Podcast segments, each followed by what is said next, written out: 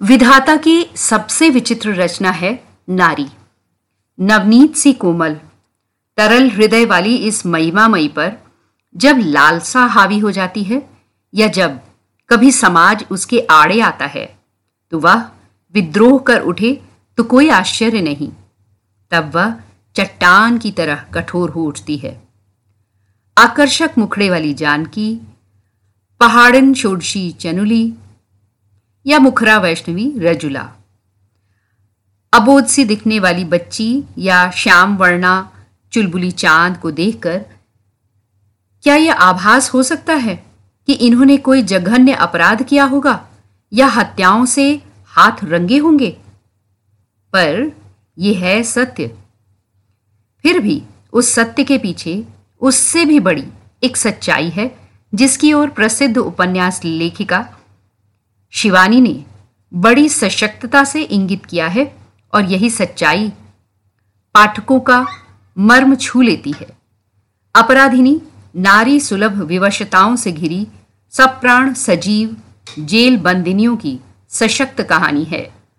मैं मनीषा, कुरकुरी कहानियाँ में इन्हीं में से एक कथा लेकर आपके पास हाजिर हूँ, अलख माई। कारागार के भीम कपाटों में मुदी, इन अभिशप्त बंदनियों से विदा लेने लगती हूँ तो दो चेहरे, सहसा, मेरी स्मृति को झकझोर उठते हैं। क्यों? क्या हमारी कहानी नहीं लिखोगी? इनसे मिलने से बहुत पहले तो तुम हम ही से मिली थी, जी। दोनों जैसे मेरे सम्मुख हंसती खड़ी हो जाती हैं। हाथ की सुदीर्घ चिमटा खनखनाती प्रौढ़ा वैष्णवी और बूटे से कद की नग जड़ी बुलाक के लूलक के साथ साथ अपनी जीर्ण खंजरी हिलाती रजुला। ठीक ही तो कह रही थी वे। चलते चलते अतीत के अंतराल ने पल भर को झाँक गए उन दोनों के चेहरे, ना आंक लूँगी तो स्वयं भी मुझे यही लगेगा कि पीछे कुछ छूट गया है। न उनके पैरों में बेड़ियाँ थीं, न चारों ओर घिरी कारागार की प्राचीरें। पैरों तले था दुरूह पंखडंडियों का बिखरा वैभव, और सिर के ऊपर था उदार नीलाकाश। जहाँ चाहे आकी बाकी घूमती, सिर पर अपने पाप की गठरी साधे साधे घुसकर ओझल हो जाए। न फिर उन्हें पुलिस का भय, न ग्राम के चतुर पटवारी का। यही किया था वैष्णवी ने। बद्री केदार, हरिद्वार, लक्ष्मण झूला, सब जगह हाक लगाती घूमती। अलख माई भिक्षा दे। आज से तीस वर्ष पूर्व की भिक्षा देने वाली माई अत्याधुनिक माई से कहीं अधिक उदार थी, कहीं अधिक धर्म भीरु कुमाऊं के कौन से गृहस्थ की ऐसी देहरी थी जहाँ से सेली रुद्राक्ष की असंख्य मालाएँ हिलाती, कनफड़ा माई हाथ का कप्पर रिक्त लिए लौट सकती थी। प्रत्येक शनि और मंगल को दो नेपाली वैष्णवियाँ, न जाने कहाँ से, कितने वर्षों तक नित्य हमारे द्वार पर भी ऐसी ही सुपरिचित हाँक लगाती, अलग माई भिच्छा दे। और नित्य बड़े से कांसे के कटोरे में भरी खिचड़ी आटा पाकर आशीर्वाद देती घर को जाती। उन सरल आशीर्वादों की मौलिक मिठास भी तो अनोखी ही रहती। राज रानी बनो लली, पीठ पीछे भाई लाना, एक नहीं, दो नहीं, सात सात भाई। परिवार नियोजन के इस युग में वैष्णवी के इस आशीर्वाद की कोई महत्ता नहीं रह जाती। परंतु फिर भी, द्वार पर खड़े किसी भिक्षुक पर फटकार पड़ते सुनती हूँ। क्यों जी? भीख मांगते शर्म नहीं आती। हट्टे कट्टे तो हो। नौकरी क्यों नहीं करते? जाओ, भाग जाओ। भीख भी कुछ नहीं मिलेगी यहाँ। मेरे कानों में उन कांपते कंठ का वात्सल्य पगा। मीठा स्वर बजने लगता है। राज रानी बनो लली। पीछे पीछे भाई लाना। एक नहीं, दो नहीं सात सात भाई। एक दिन अचानक ही एक सर्वथा नवीन कंठ स्वर के आह्वान से चौंक कर मैंने सिर उठाया तो देखा, एक ही वैष्णवी, हाथ में बहुत लंबा सा चिमटा और कंधे पर नन्नी नन्नी हाथ की सिलाई से गुथी गैरिक थैली टांगे खड़ी है। एक पल को मैं उसके निर्विकार, मर्दाने चेहरे को देखती ही रही। कठोर मुख मुद्रा और उससे भी कठोर कंठ स्वर। अलग निरंजन, माई आज यही भोजन पाएगा। उसके व्यक्तित्व के लिए पुल्लिंग का उपयोग उपयुक्त लगता था। एकदम सपाट, चौड़ा सीना, बेहद लंबा कद, चौकोर काठी छोटे छोटे छठे केश, ऊपर से सीधी और नीचे आकर अचानक फैल गई नासिका के उदार नथुने, जैसे हर पल सद्य दागी गई दुनाली बंदूक की ही भांति गरम धुआँ छोड़ते जा रहे थे। सुन लिया बेटी? जा, भीतर खबर कर दो। माई आज यही भोजन पाएगा। यही गुरु महाराज का इच्छा हुआ है आज।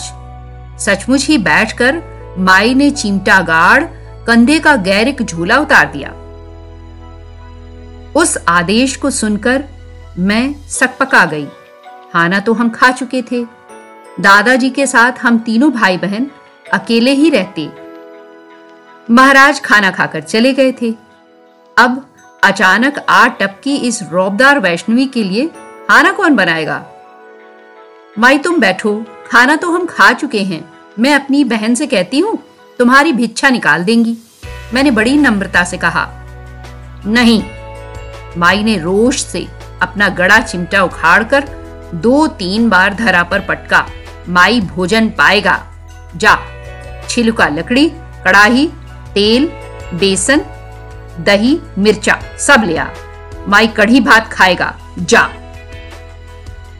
मुझे उसकी प्रगल्भ धृष्टता पर क्रोध भी आ रहा था, पर न जाने उस चेहरे में कैसा रौब था कि मैं सहम कर अपनी बड़ी बहन को बुला लाई। हमारे आने तक वो चिमटा गाड़ अपनी तूबे सी मोटी टांगे फैलाकर बड़े आराम से लेटी थी। आओ बेटी, ले आई। हमें देखकर वो अखरोट वृक्ष के तने की टेक लगाकर बैठ गई। पूरी रसद, बर्तन, लकड़ी आदि लेकर हमने उसके सामने रख दी। थोड़ी देर में उस फुर्तीली वैष्णवी ने दो पत्थरों का चूल्हा बना, आग जलाकर कढ़ी चढ़ा दी और चावल बीनती बीनती एकदम हमारी ओर मुड़ गई। अल्लाह गुरु, कुछ पूछना है तो पूछ ले बेटी। माई बार बार तेरे द्वार पर नहीं आएगा। आज तो गुरु ने भेज दिया। माई चला आया। पहले हमारी समझ में नहीं आया, पर फिर उसने थाली के चावलों से कुछ दाने चट से मुट्ठी में भर लिए और आँखें बंद कर होठों ही होठों में कुछ बुदबुदाने लगी। एक अज्ञात भय से सिहर कर हम उसे देखती रह गईं। तब क्या ये कोई तांत्रिक, विकालदर्शी, दैवज्ञ मार्तंड गुरु की भैरवी थी? बोल, क्या पूछना है? शादी, ब्याह उसकी आरक्त आँखें अब कपोल पर चढ़ी जा रही थी। मैं तो शादी कभी करूँगी ही नहीं, पूछू क्या माई? मेरी बड़ी बहन ने हंसकर कहा, कई जगह के रिश्ते वे स्वेच्छा से लौटा चुकी थी और हमारे परिवार ने उनके कौमार्य व्रत की घोषणा को एक प्रकार से स्वीकार भी कर लिया था।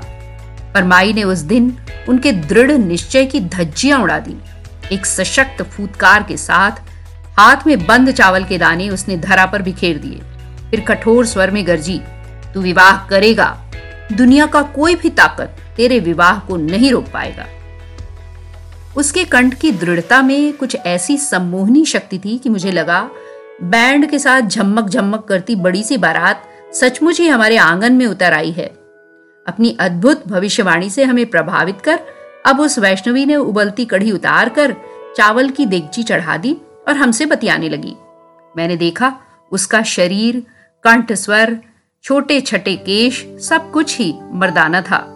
यही नहीं, मोटे होठों के ऊपर सुस्पष्ट मूछों की एक रेखा भी थी। एक पल को एक शंका ने शायद हम दोनों बहनों को ही सहमा दिया। कहीं वैष्णवी का वेश धर हम अकेली बहनों को ठगने आया, ये कोई धूर्त वंचक तो नहीं था? सक पकाकर हम दोनों के शंकित दृष्टि के आदान प्रदान को शायद उस चतुरा माई ने भी भाप लिया। क्यों बेटी? माई का चेहरा ऐसे क्यों देख रही हो? डर गई क्या? लपक कर उसने मेरा हाथ पकड़ा और हंसने लगी।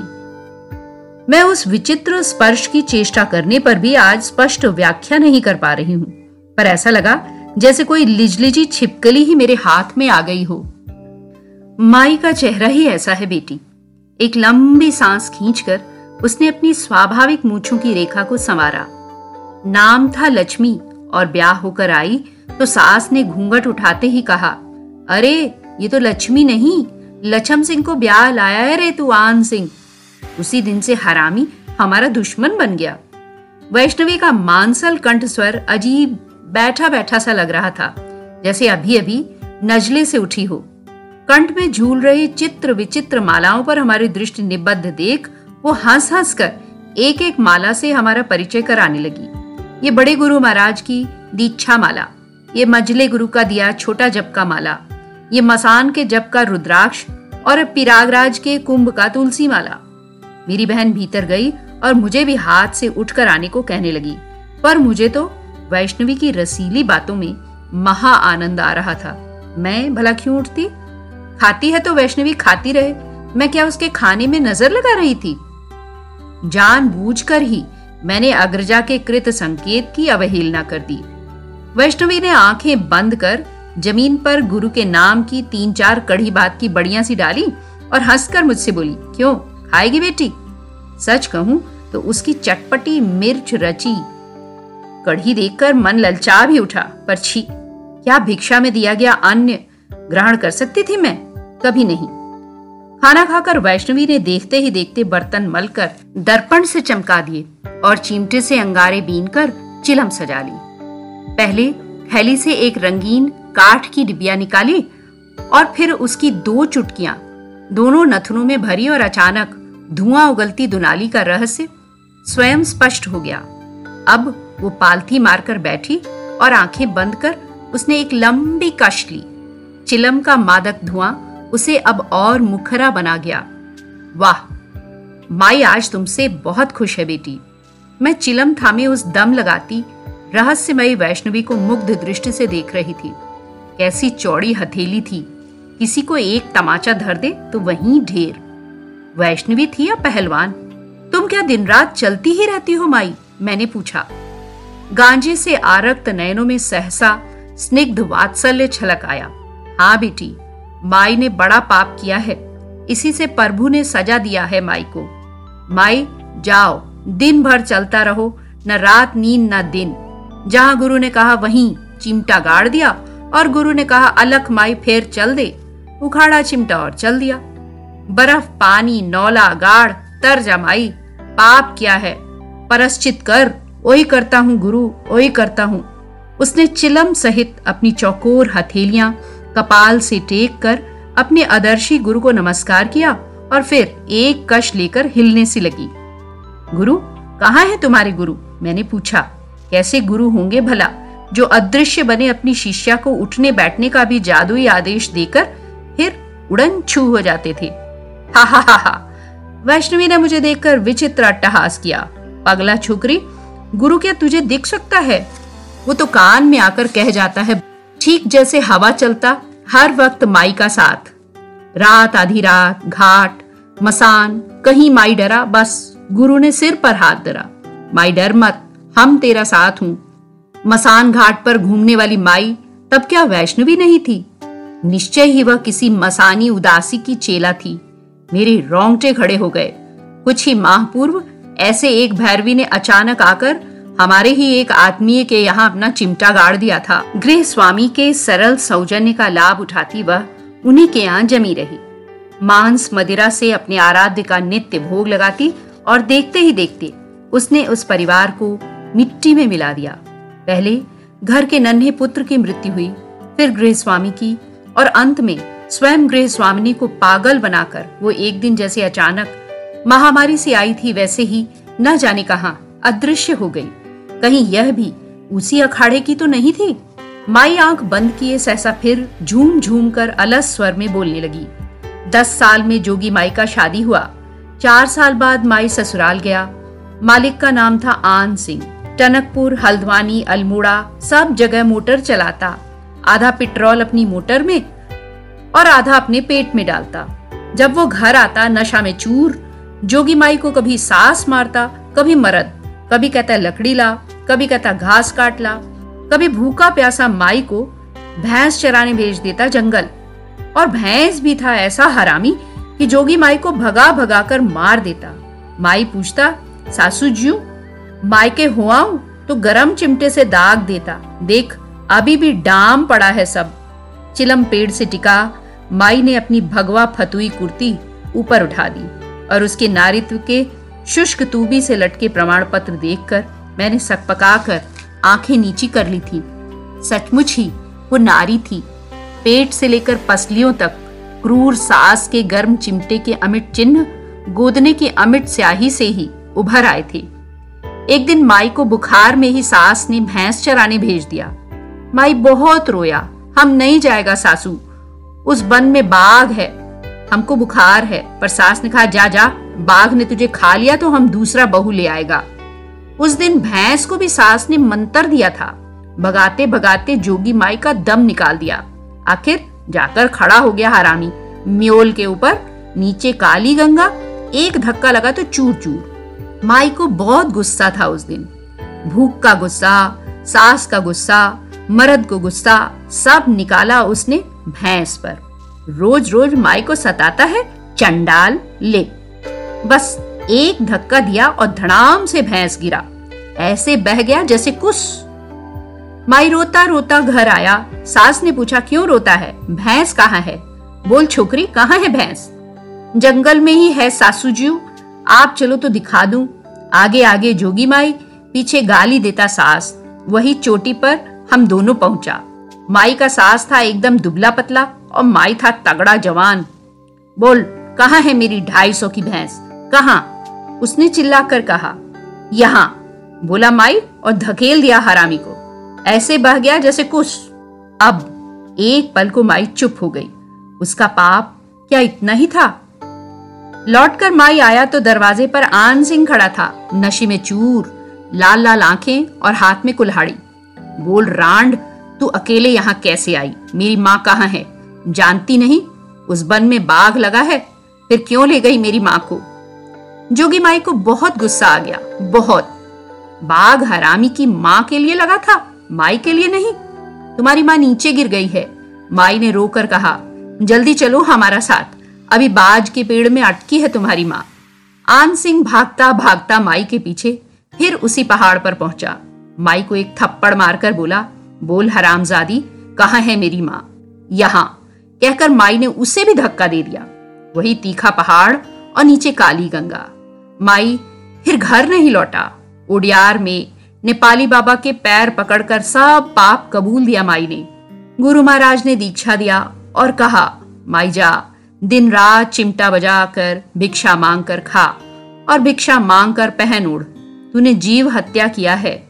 यही तेरा पिराचित है। अब प्रभु ही तेरा मालिक और प्रभु सहारा है। चिलम उठाकर वैष्णवी ने थैली में डाल दी, चिमटा उखाड़ा और हंसकर खड़ी हो गई। प्रभु तुम्हारा भला करे, माई अब चलेगा। इससे पहले कि मैं बहन को बुलाकर लाती, वो लंबे लंबे डग भरती सीढ़ियाँ उतर गई। अभी आपने सुना कुरकुरी कहानियाँ में बहुचर्चित लेखिका गौरापंत शिवानी की कहानी अलख माई का पहला भाग। इसका दूसरा भाग लेके next Thursday same time same day मैं फिर हाजिर हो जाऊँगी। तब तक keep listening to India 50 plus radio bye